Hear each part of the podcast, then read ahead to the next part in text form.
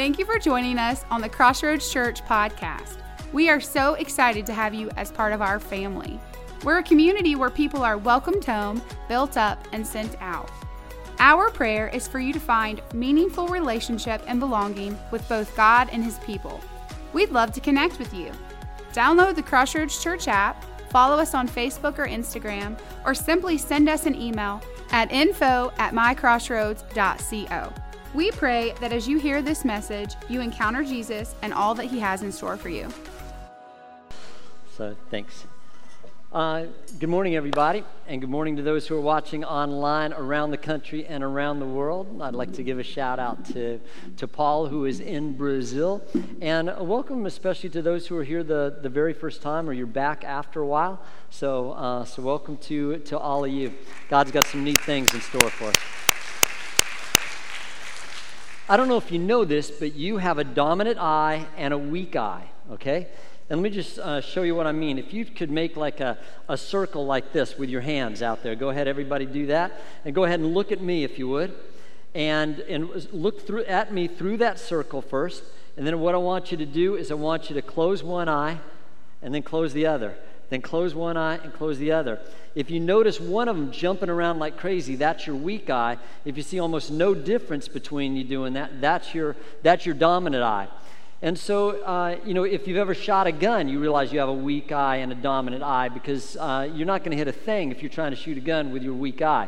You're going to be doing that with your, with your strong eye pretty much naturally. But uh, we're going to be talking uh, uh, about just, I mean, where does, that where does that talk to us today? We can go so many different directions with that, so many ways.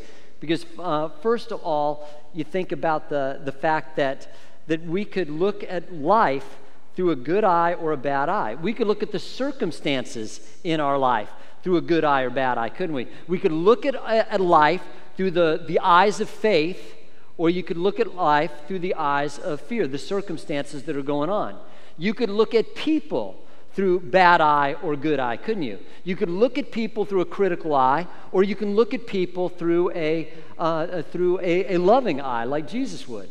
You can look at the situations in your life and where you are in life right now through, through hatred or through gratitude, right? Uh, ingratitude or gratitude. And we're going to be taking a look at this today and seeing a person and seeing a group of people that some of these are looking through bad eyes and some of them are looking through, through good eyes. And we're in a study right now on, on miracles, the miracles of Jesus. And last week we started looking at a person who was born blind. I mean, not just blind, but born blind. He's never seen light. He's never seen a face. He's never seen a smile. And we barely got into it last week because we went off on a tangent, a good rabbit hole, a rabbit hole that's really important, especially when we take a look at this. You read the first couple sentences, and that's this that, that where does evil come from? Where does pain come from? Where does suffering come from? And how do we honor God in the midst of our suffering? But today we're going to take a look at the, at the rest of the story. We're going to be starting from uh, John chapter 9, and it says this As he, talking about Jesus, went along, he saw a man blind from birth. His disciples asked him, Rabbi, who sinned, this man or his parents? One of the two had to sin, right? At least in their mind. That, uh, that he was born blind. Neither one sinned, nor, neither he sinned nor his parents sinned, said Jesus. But this happened so that the work of God might dis- be displayed in his life. As long as it is day, we must do the work of him who sent me. Night is coming when no one can work. While I am the, in the world, I am the light of the world. I think it's really cool that Jesus called himself the light of the world right before he healed a blind person, right? And in fact, the Pharisees who do not believe he's the light of the world, he gives them a, literally an eyewitness to prove that he, that he is. And what Jesus did next seemed crazy says, having said this, he spit on the ground, made some mud with the saliva, and put it on the man's eye. I mean, this is wild, right? Guys love this verse. Because if ever you have something in your throat and you're with a lady and you, you, you, you have to do something, just, just spit on the ground and say, I ask myself, what would Jesus do? That's what Jesus would do, right? So, uh, and your first things, there's probably two reactions. The first is gross, right? I mean, gross. I don't know about you, but my mom, if I ever had something as a little kid, if I, you know, had something on my face, what would she do? What would your mom do? right? And then rub that. Man, I, w- I was a boy. I'd so much rather have the mud on my face than spit on my face, right? But so, and then the other thing is why? Why in the world would Jesus do this? Why would he use spit? Why would he use mud? Maybe it's be, because the, the Pharisees had all these rules that were not in the Bible that they just made up about how to, how to fulfill the Sabbath. And one of the things you could not do is you could not spit and you could not make mud. And so, so maybe Jesus was just giving them a hard time, which he always loved to do, and saying, I'm not going to abide by your rules. I'll abide by the word of God, but I'm not going to abide by your man made rules. And maybe it's because of this. Maybe it's because we were made out, you know, God made Adam out of the dust of the, the ground, and now Jesus is doing something out of mud, dust of the ground again. And the same God, we need to know this the same God that created in the first place is the same God that recreated. The same God that created something in your life can recreate that. Don't ever, don't ever miss that. And something else there is uh, as well is, is I believe that he did it maybe because of to reach one group of tribal people in Papua New Guinea. Marilyn Laszlo is one of the, the heroes of my life. She was a person that came to our school one time and told about her adventures on the mission field. And something clicked in my life. And from that moment on, I wanted to be involved in missions. I wanted my own stories of how God could work in me and through me on the mission field. And here was her story that, that she and another lady really felt a calling to reach some people, an unreached people group, a group of headhunters in Papua New Guinea. And so, so they learned just a couple of phrases. One was hello, and one was my brothers. So they, here these two ladies go up the, the river in their canoe, and they show up at this group of headhunters, this whole village of, of, of almost prehistoric people. And they said this they just said, My brothers, my brothers, my brothers, hello, my brothers. Now, they found out later that if it would have been two men that had, that had canoed up there, they would have killed both of the men. If it was a man and a woman, they would have killed the man and had the woman. But they didn't know what to do with two women, especially when they were saying, My brothers, my brothers. So they welcomed them into the community. Now, Marilyn Laszlo was part of Wycliffe Bible Translators, an amazing group that brings the Word of God to people who have never had that in their own language. So that's what she was doing. So, so one of the, the, the witch doctor would come up to her and, and would tell her different things. She'd ask, What does this say? How, what's the word for this? What's the word for this? And so finally, she started translating the, the Gospels into, into their, their tribal language. And so she would tell one, a story of one of the miracles of Jesus, and, and the, the, the headhunter came up to, to her, the, the witch doctor, and said, You're terrible storyteller. You're a horrible storyteller. You tell me the story, and then I'll tell it to everybody else. So, the very first preacher in this culture was the, was the witch doctor who had no belief whatsoever at that time. Well, there came to this story right here, and this was the story that transformed their, not only their tribe, but tribe after tribe after tribe in that region. Because here's the thing what they used to do is when somebody was sick, the, the witch doctors would go around them and be spitting on them to try to make them better. But here's the thing not one person ever got healed by doing that. So don't ask me why they still kept hawking on those people if nobody ever got better by doing it. But when they heard about this, now they wanted to know Jesus as their Savior. They wanted to give their life to Jesus because He obviously had a power that they did not, that they did not have. Now, the center of their being, we call it our heart, right? We say, you know, love God with all of our heart. I love you with all my heart. That's the center of our being. The center of their being is their throat. That so they they received the spitter into their throat as their Lord and Savior instead of welcoming uh, uh, him into our heart as, uh, as Lord and Savior. I got to tell you one more story about that. The, the, uh, the witch doctor, he was buck naked except for all he would wear is a vine around his, his waist. So this lady, Marilyn, had to work with him all the time, hours a day, and wanted some clothes on the boy, right? So she asked her, the, the mission society, if they would send him some clothes.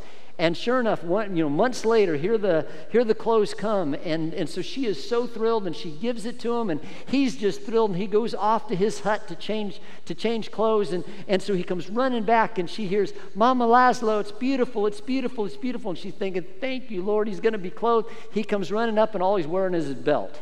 So, but so, you know, I think God loves to continually give light. And if this, if this man, so he's not he's not deaf, he's blind. So he hears, right?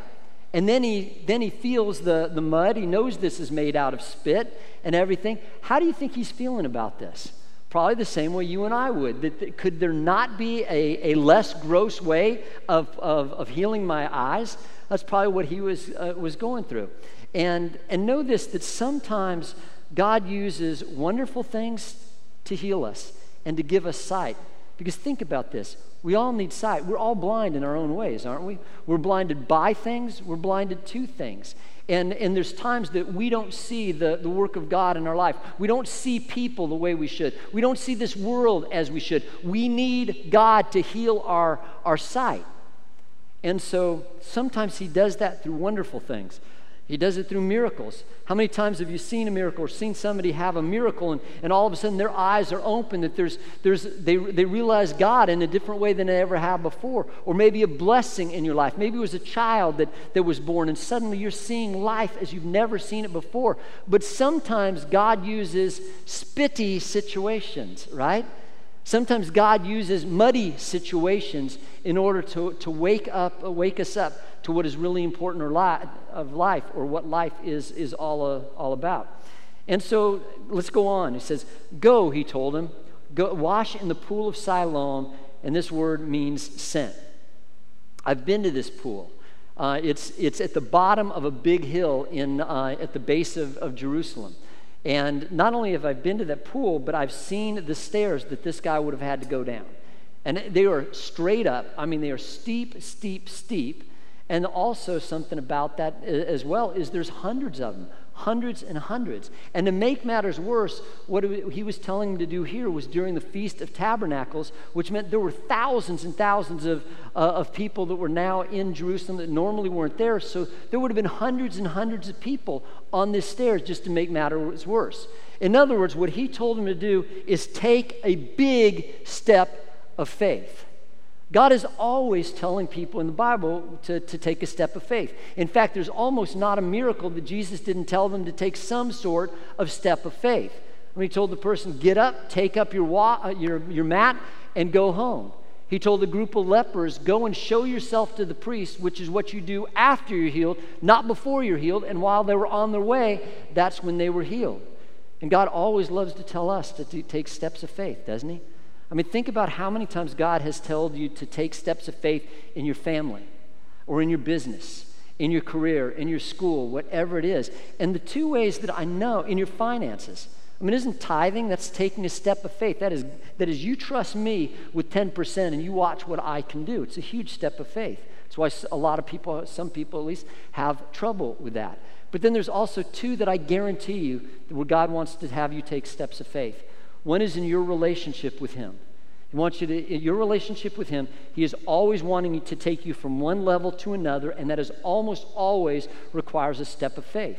Something else He wants you to do is get involved in ministry, that you use your gifts and talents for the glory of, of God. God's given you those things, not just to hold those things, not just to keep those things, but to use those, those things. So, in other words, there's four things I know where God wants to have you take steps of faith in your life. One of them is in, uh, is in your prayers. That, that you, wherever you are, that God wants you to be involved in prayer, that God wants you to do that. That's how we grow as a Christian to spend time with God, to hang out with God, to talk to Him about there's nothing too big, there's nothing too small that He can't uh, talk to us about. Another thing is get in the Word of God. If you're not in the Word of God, you're missing out if you're not in the Word of God, in fact, if you're not doing all these things that we're talking about, you're missing out because you were created to know God and you were created to serve God. That's why you're on this earth. That's, everything else is, is gravy on the potatoes. So if you're not doing those things, you're not doing what God created you to do. You're not fulfilling the calling that God has on, on your life. Another thing you need to do is doing exactly what you're doing right now. You need to spend time with other Christians, spend time in fellowship, spend time learning, which, uh, and not just occasionally, but on a regular basis so we can, can grow. God has made us where we need that. Another thing is to use the gifts and talents that God has given us for His glory. Now, He will use that in different ways. He, he, will speak to each of us on how we do that differently. For instance, you may have a calling in your life to, to work with kids. You may have a calling to work with youth. You may have a calling to be behind the scenes. You may have a calling to, to play music. You may have a calling to work with audio, video. Whatever it is, get involved in something because you were created to do, to do something. So God has, has, has created us in that way. Another thing is, is this is that uh, God telling him to do this doesn't make a lick of sense, does it? I mean, why would you tell a blind person to go and, and do this? And, and again, I don't know about you, but in my life, time after time, God has asked me to take a step of faith that made no sense whatsoever. No sense whatsoever. He's asked us as a church many, many times to take bold and courageous steps of faith when it didn't make sense. I'll give you an example of this. About five years into, into being alive in this church, you know, about five years into, into Crossroads, uh, that we were together as the administrative board and we were to make the decision on what the budget was going to be for the next year. And everybody was feeling this thing. God was stirring something up of going, we are not supposed to make a budget on what we believe we can afford. I believe God is telling us to make a, uh, make a budget based on what we believe God is telling us to do. So, so all of a sudden, everybody's hearing this number that is crazy to, to, to increase the budget by 80%. Now, I don't know about you, but I I've got a lot of faith, and I'm swallowing hard on this. This is the first time I've been with a group of people that way out faith me. I'm going, you got to be kidding me. But this is what everybody's feeling. In fact, the treasurer said, We can't do this, and if we do this, I'm going to quit. And we did it, and he quit. And lo and behold, we made that 80% which on paper made no sense whatsoever. The next year we did the same thing and took a leap of faith of 60%. The treasurer that time said, If we do that, I'm quitting. I don't think we can do that. And God not only showed up with 60% there, but God also increased that by 120,000, where we could do amazing more ministry around the country and around the world than we were planning to, to do. The next year, 40%. We lost three treasures in three years, right? And you'd think that they'd go, wait, maybe God can do that. But these were bold, huge steps of faith that God was calling us to, God was calling us to take. And, and here's the thing we have to understand God's not Spock, you know? I mean, Spock always does everything logically, right? And God, it seems like, almost always does things that doesn't make sense, right? I mean, think about it. He told people to walk around Jericho seven times, right? And then shout. Oh, and by the way, put the praise band in the front, not the army. That makes no sense. But when they did it, look what God did. God said He was going to start a nation. Of all the people you could possibly start a nation with, you don't do it with, a, with an old lady who is barren and a guy who's a geezer, right? You don't do it, but that's exactly how God created Israel. It's not logical to talk through a donkey. It's not logical to talk through a burning bush. But God seems to always do it in that way, a way that is not, that is not logical. So why does God do that? Why does God do things that are illogical and have us to take those steps of faith? Because if we do something that just makes sense, then we, we can take the credit for that. But if we do something that makes no sense whatsoever and God has this big step of faith, only He could fulfill that, and God's the one that gets the glory. Not only does it, it, does it not make a lick of sense, it seems to be completely unnecessary, doesn't it? Couldn't Jesus have just gone, be healed, boom? Why would he have to do all this other stuff? Why would he have to have to use all these other means? Maybe there's a reason that we can think about with there's a, a an Episcopal bishop by the name of William Frey. And what he did is he he volunteered to to mentor a young man, and this is his story. He had lost his eyesight at the age of 13 in a chemical explosion. And at that point, that young man thought his life was, was over. And for years, he was unbelievably bitter at God and bitter at his whole situation. And he went into this spiral of self pity. And his dad realized something. His dad realized the self pity was destroying him far more than the blindness was destroying him. So one day he came up with an idea and he said, Son, said it's getting colder. We need the storm windows put up, and I expect you to do that, have that done by the time I get home. And he pretended to slam the door, but he stayed in the, in the room watching what his son would do. Well, the son was so mad and upset at his dad, he decided to do it. He thought, I'll show my dad, not only will I be blind, but now we'll have a crippled son too. We'll I'll probably fall and get hurt in the middle of, middle of this. So he put up every single one of those storm windows by himself, not realizing until after he was done that his dad was never more than five feet away from him, making sure that he was, uh, making sure that he was okay. And, and what he realized was this his dad realized that he needed to get out of that cycle of self pity because all he'd had is, is people taking care of him. Uh, and and this, this blind man, the same thing. He realized that everybody had been taking him, and maybe Jesus was saying, You can do a whole lot more than you think you can do. You can be a lot bigger than you think you can do. And not only am I going to heal your blindness, but I'm going to heal your self worth too, and realize that you can do amazing things. And he told them this He said, Go wash in the, in the pool of Siloam. This word means sent.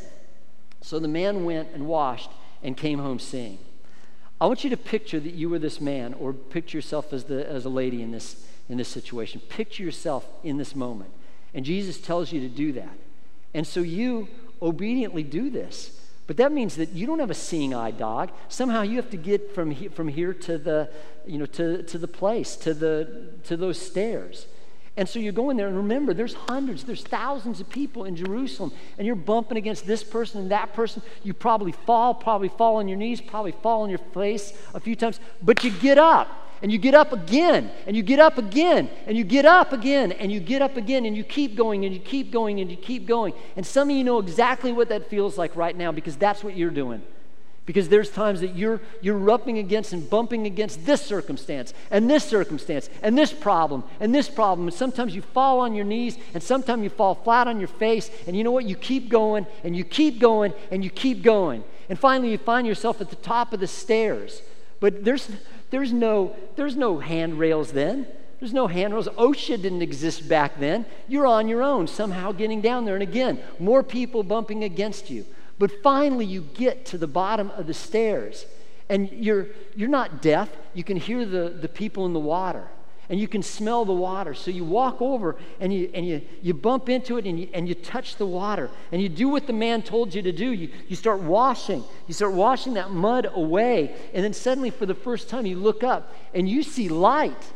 And, and, and you look down at your hands and, and you can see your fingers for the very first time. And then, then the amazing thing happens. You look down and you see your reflection for the first time in your, in your life. Imagine what would happen when that took place. And then here, it says, He came back seeing. He came back seeing. Notice, don't miss the sequence because it's absolutely vital. It did not happen when he was with Jesus. It did not happen when he was on the way. It happened when he was obedient to Jesus. That's when the miracle took place.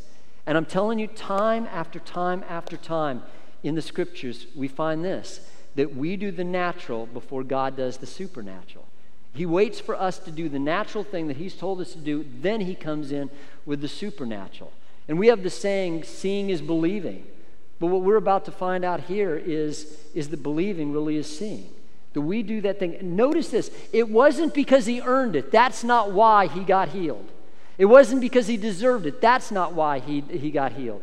He got healed because he trusted God and he obeyed. He trusted Jesus when he said the words, and he obeyed Jesus when he told him what to, what to do. And if, um, and it goes on on this, and it says this. And, and well, imagine this. Imagine that you were this man again, and you've had all this great thing happen. You have now been healed of, of blindness from the time you were born. How would you expect people to respond? Wouldn't you expect people to, to celebrate like crazy?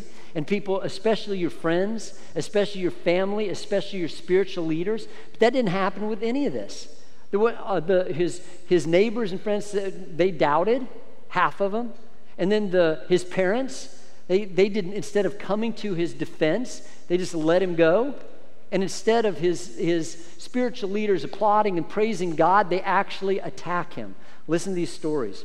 His neighbors and those who had formerly seen him begging asked, Isn't this the same man who used to sit and beg? Some of them claimed he was, and others said, No, he just looks like the man. But he himself insisted, No, no, I'm, I'm the man. How then were your eyes open? They demanded. He, he, replied, The man they called Jesus made some mud and put it on my eyes. He told me to go to Siloam and wash. So I went and washed, and then I could see.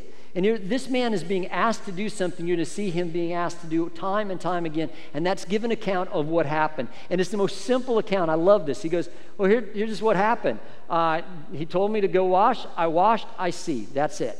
That's all I know. And so they ask him this Where is the man? they asked. I don't know, he said. Well, and these being true, right?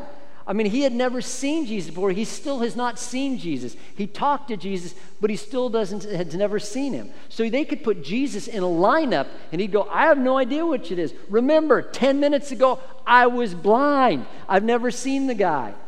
And so then he goes, goes to the Pharisees. They brought to the Pharisees the man who had been blind. Now, the day on which Jesus had made the mud and opened the man's eyes was on the Sabbath. Therefore, the Pharisees also asked him how he had received his sight.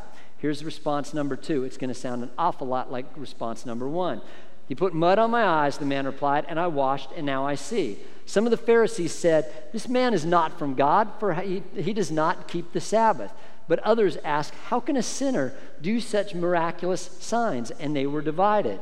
The Pharisees were divided. Part of them were going, wait, he does not fulfill some of the 600 laws, additional things that we added to the Sabbath. Now, notice the Bible never says that he can't, that, that somebody couldn't heal on the Sabbath or make mud or spit or anything. None of that is in the Word of God. They made the whole thing up.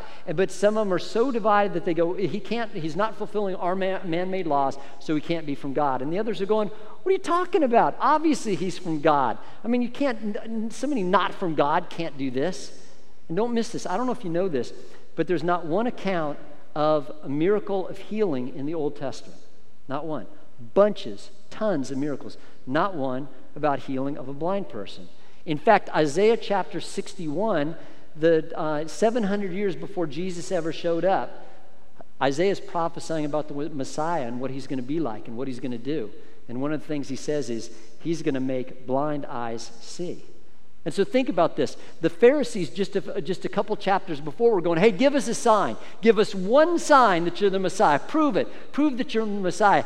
And he does the big one, right? He makes blind eyes see something that nobody else had ever, ever done. And they're going, no, give us a real sign. Come on, give us a real sign. I want to see a real sign. He's the, doing the sign that the Messiah was supposed to do. Some people will never, ever, ever believe, no matter what they see. Finally, they turned again to the blind man. What have you to say about this, uh, about him? It was your eyes he opened, and the man replied, He's a prophet. Notice this in chapter in, uh, in chapter in verse 11 he says he's a man and now just a few verses later he says he's a prophet. The Jews still did not believe that he had been born blind and they had received his sight until they, they sent for the man's parents. Are, is this your son? They asked. This is, our, is he the one that's been born blind? How is it that now he can see? We know he's our son, the parents answered, and we know he was born blind. How he can see now, who opened his eyes, we don't know. Ask him. He's of age. He will speak for himself. Now, listen to this. His parents said this because they were afraid of the Jews. For already the Jews had decided that anyone who acknowledged that Jesus was the Christ would be put out of the synagogue. That's why his parents said, He is of age, ask him. Think of this. 2,000 years ago, a cancel society, council culture was already, already taking place. I'm already they said, anybody that believes that Jesus is the Messiah, we're canceling him. We're not going to talk to him. We're going to throw him out of the synagogue. He's gone. And think of this. I mean, this is, it's, some things never change, do they? In fact, he said that his, his parents, instead of, taking a stand for him, were so intimidated by these people with, the, with their cancel culture that they bowed to, to it. And when in those days, if you were thrown out of the synagogue, that was a huge deal because this it meant that no Jew would talk to you, no Jew would help you if you needed help, no Jew would sell anything to you. So, man, you're talking about totally canceled there. Again, some things never ever changed. A second time, they summoned the man who had been born blind. Give glory to God, they said. I'm thinking, that's exactly what the guy's trying to do, and you won't believe him when he says the things. But give glory to God was basically their way of saying, tell the truth, the whole truth, nothing but the truth. He said this We know this man is a sinner. He replied, Whether he's a sinner or not, I don't know. One thing I know I was blind, but now I see. I love this part because some of you, you have friends who don't know Jesus. You have family members who don't know Jesus. You have people you work with, you go to school with who don't know Jesus. And you're wondering, how, how in the world do I say anything that could make a difference? Here's just what he did. He just said, I was blind and now I see. That's it. That's all I know. I was blind, but now I see. And that's something that you know. If you've given your life to Jesus Christ, that's something you know. Is Jesus has given you a, a vision of, of his love. God has given you a vision of what grace is about and what love and mercy is about, what salvation is about. That's all you can, and you can say that. You can say, Here's my story. And you saying your story is enough. And the one thing I love is he said, I just know one thing. And you may say, Well, I've never been to you know, seminary, Bible college. I've never, I don't have the Bible memorized. Do you know one thing? Do you know what God has done in your life? You can tell about what God has done in your life, and you have no idea the difference it can make in other people's lives. I know this for a fact. I've told you this many times, but I'm here today sharing this because one lady, one time, one young lady, when I was a young man of about 17 years old, said, This is what God's done for me. This is my story. I don't know a lot, but I know one thing. This is what Jesus has done for me, and I'm going, Please, I'm all over that. Give me what you've, what you've got. And said this too. I said, I've already, oh, then they asked him, What did he do? How did he open your eyes? And this, this time they want to know how he did it. They're more, miss, don't miss this, they're more interested in the mud than they are in the miracle. Don't ever get caught up in the mud when God's trying to do a miracle. He answered, I've told you already, and you did not listen. Why do you want to hear it again? I love this part. Do you want to become his disciple too? How do you think that went over? How do you think that went over? Like a lead balloon, that's exactly how it went over. Then he hurled in, then they hurled insults at him and said, "You are this fellow's disciple. We're disciples of Moses. We know that God spoke to Moses, but as for this fellow, we don't even know where he comes from." First of all, that's a lie because two chapters before they said, "We know you come from Galilee." But right here, they're accusing him of being a follower of Jesus Christ. You know what? Man, if you're ever going to be accused of something, that's what I want to be accused of. I pray that I pray that people can look at my life and they can say, "Here's a follower of Jesus Christ." What I want to be accused of. That I am guilty as as charged. Then he said this. The man answered, "Now that is remarkable. You don't know where he comes from, and yet he opened my eyes. We know that God doesn't listen to sinners. He listens to the godly person who does, does his will. Nobody has ever heard of, of opening the eyes of a man born blind. If this man were not from God, he could do nothing. I love his simplicity of his, of his logic. Look, God doesn't listen to sinners. I was healed by this man. Therefore, ergo, A plus B equals C. He's got to be from, he's got to be from God. And then I love, look what he's done now. He, he went from the man, this man must be a prophet, this man must be from God. To this he, they replied, You were steeped in sin from birth. How dare you lecture us? And they threw him out. Look what Jesus did. Jesus heard that they had thrown him out. And when he found him, I love the fact that Jesus found him. Jesus is looking for you. Jesus is always looking for us. Do you believe? He asked him a question Do you believe in the Son of Man? Do you believe in the Son of Man? He said, Who is he, sir? The man asked, Tell me that I may believe in him. Jesus said, You now have seen him. I love that. In fact, he's the one speaking to you with you. Then the man said, Lord, I believe, and he worshiped him. He went from he's a man to he's a prophet. He must be from God. Lord, I believe, and worshiping him. And Jesus said, For judgment I've come into this world, so that the blind will see, and those who will see, uh, who see will become blind. Some Pharisees who were with him heard him say this and said, What, are we blind too? Jesus said, If you were not, if you were blind, you would not be guilty of sin. But now that you claim you can see, your guilt remains. And the irony in this whole thing is, is Jesus is saying the person who's really blind can see, but the people who, are, who say they can see, they're the ones that are really blind. I love the fact that Jesus is still opening the eyes of people and bringing light to people all around the, the world. I, something that I've heard of for the last several years, and I love this. It's amazing. I hear story after story of this, testimony after testimony, that God is opening the eyes of, of, of Muslims all around the, the, the world by the thousands. And what he's doing, he's appearing to them in dreams and he's appearing to them in, in visions. There's a man by the name of Tom Doyle, and he wrote a book about it. And, uh, and he's quoted in Lee Strobel's book on, on, on miracles. And, and he said this He said, more Muslims have, come to, have become Christians in the last couple of decades than in the previous 1,400 years since Muhammad. About one out of every three Muslim background, belie- background believers had had a dream or a vision tied to their salvation experience. Most of them say the same thing. Jesus see the same thing. Jesus in a white robe telling them he loves them and he died for them and urging them to follow him. And this has been happening in Syria, Iran, Iraq, and Egypt. This is what's happening in Egypt. That is happening so many times in Egypt. Christian outreach groups have taken out ads in the newspapers, and this is what the ad said Have you seen the man in the white robe in your dreams? He has a message for you. Call this number. And Doyle explained that over 50% of Muslims cannot read, and 86% have never met a Christian in their life. So our God of love goes to them and shows himself to, to them in dreams and visions. If we could bow our head and pray. Jesus wants to come and give sight to us in areas where we may, we may be blind. Where's God saying right now for you to take a step of faith? Where's He saying to take a step of faith in your relationship with Him? Where is he telling you to take a step of faith in ministry? Maybe you've never, ever been involved in ministry, or maybe it was pre COVID or pre years ago, and God's saying you start taking those steps of faith back again. And maybe there's some things going on in life right now that are pretty spitty or that are muddy. Can you trust God that He's doing something despite the mud and despite the saliva? Where's God telling you that your eye is weak? Maybe it's in how you view people. Maybe it's how you view God. Maybe it's how you view life. Maybe it's how you view the circumstances. And God, may we see through eyes of faith. May we see through eyes of love. May we see through eyes of grace. May we see through eyes of, of courage.